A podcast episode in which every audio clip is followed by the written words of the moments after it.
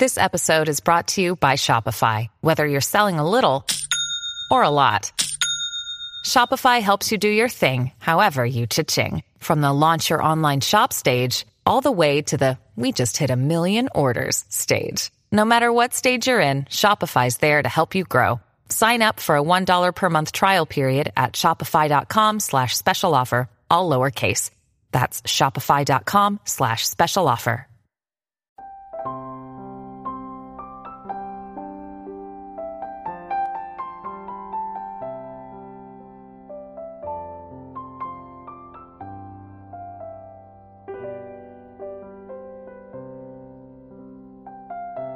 四十岁以后，重新养自己一遍。学而不已，何观而止？四十岁对有的人来说是人生的废墟，对另一些人来说不过是新的二十岁。他们重新活了一遍，在废墟里开出了花。一重养身材。海南省肿瘤医院副院长刘维松，被网友称为小说里才会出现的院长。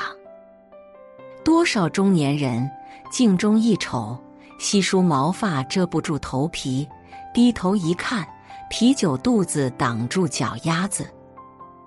但四十八岁的刘院长身姿挺拔，风度翩翩。在一次采访中。他说：“到了他这个年纪，大多数人都会变得油腻。为了去油，他每天都会运动。有时候，哪怕回到家已经比较晚了，他也会坚持锻炼一小会儿。没法在户外运动的时候，他就在家里练练哑铃和杠铃。他已经健身二十余年，直到现在。”也每周坚持健身运动三次。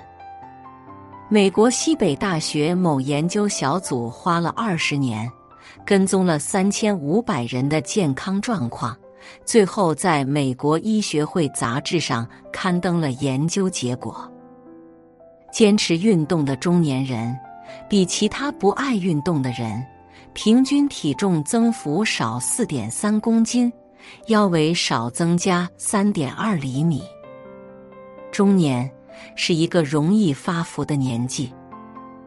常年为香奈儿走秀的模特卡梅伦·鲁瑟尔说：“形象是强大的，是最能表现一个人生活态度的。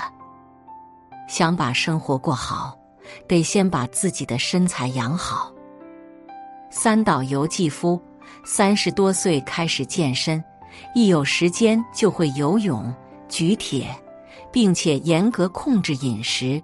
他说：“健身不仅带来健康的身体，带来的更是由内而外的自信。”六十五岁的刘震云每天早上六点半起床跑步，跑一个小时，然后开始写作。他认为跑步给他带来巨大的活力。坚持锻炼。管理好身体，你流的每一滴汗，甩掉的是木气，褪去的是油腻。二重养精神。三十岁那年，作家吴晓波在书里翻到一句话：“中年应是一杯下午茶。”那时他不以为然，直至十多年后，四十七岁的他跟朋友闲聊喝茶时。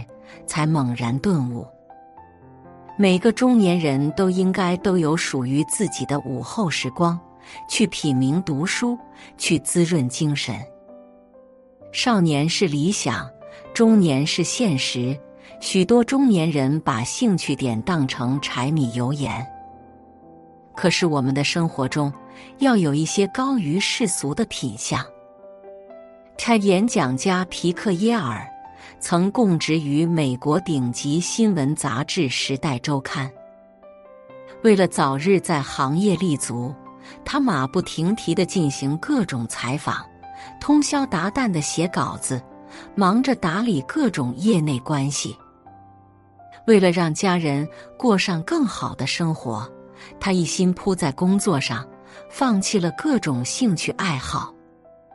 后来，皮克耶尔如愿的过上上流人士的生活，住进了曼哈顿繁华的街区。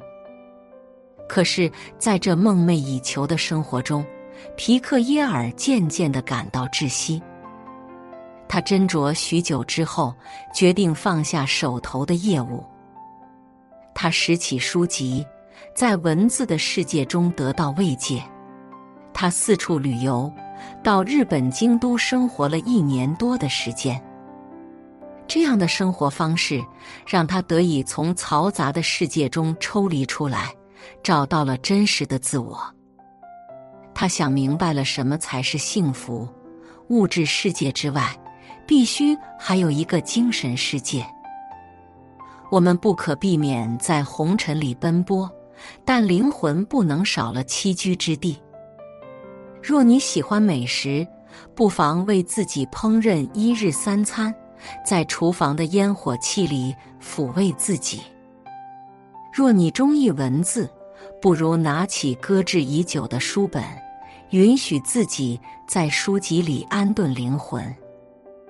这些兴趣与爱好是生活的调剂，也是我们中年生活里难得的色彩。三，重养认知。看到这样一张图，一只不会游泳的老公鸡在讲桌前一本正经的教年轻鸭子如何游泳。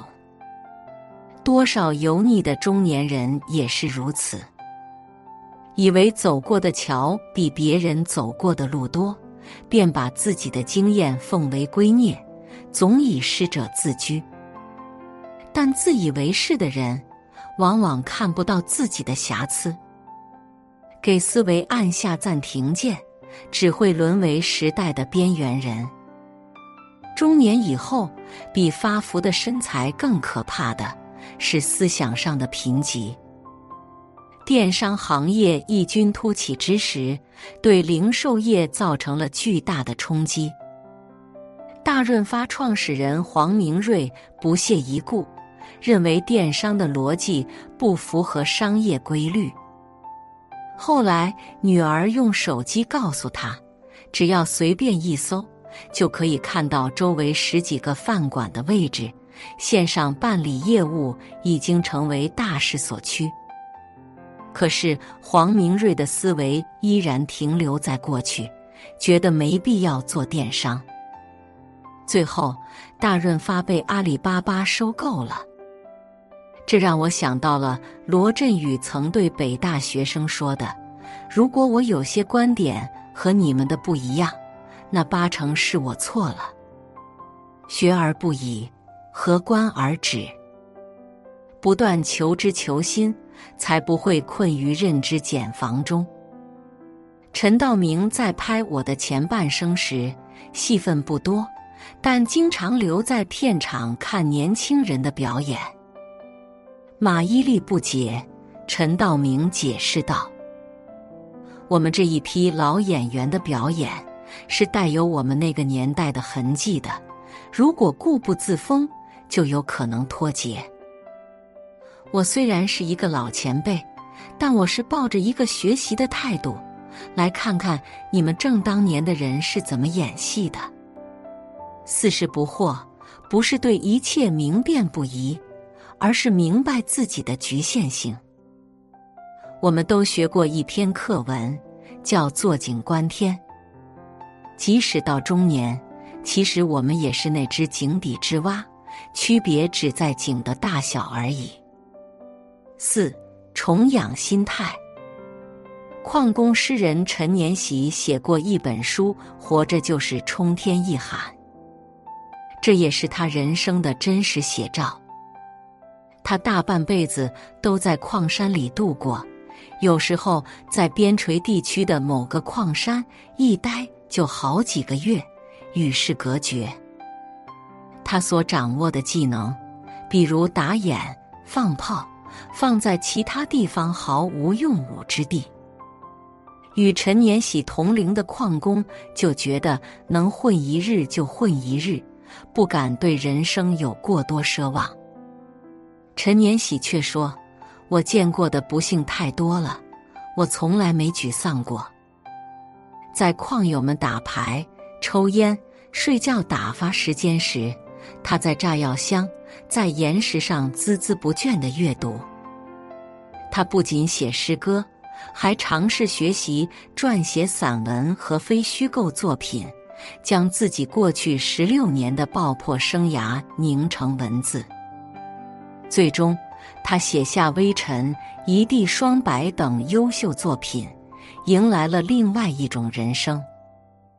多少人被中年这个年纪框定住了，觉得许多事人力不能及，心中只有深深的无力感，又觉得人生已成定局，日子没有了盼头。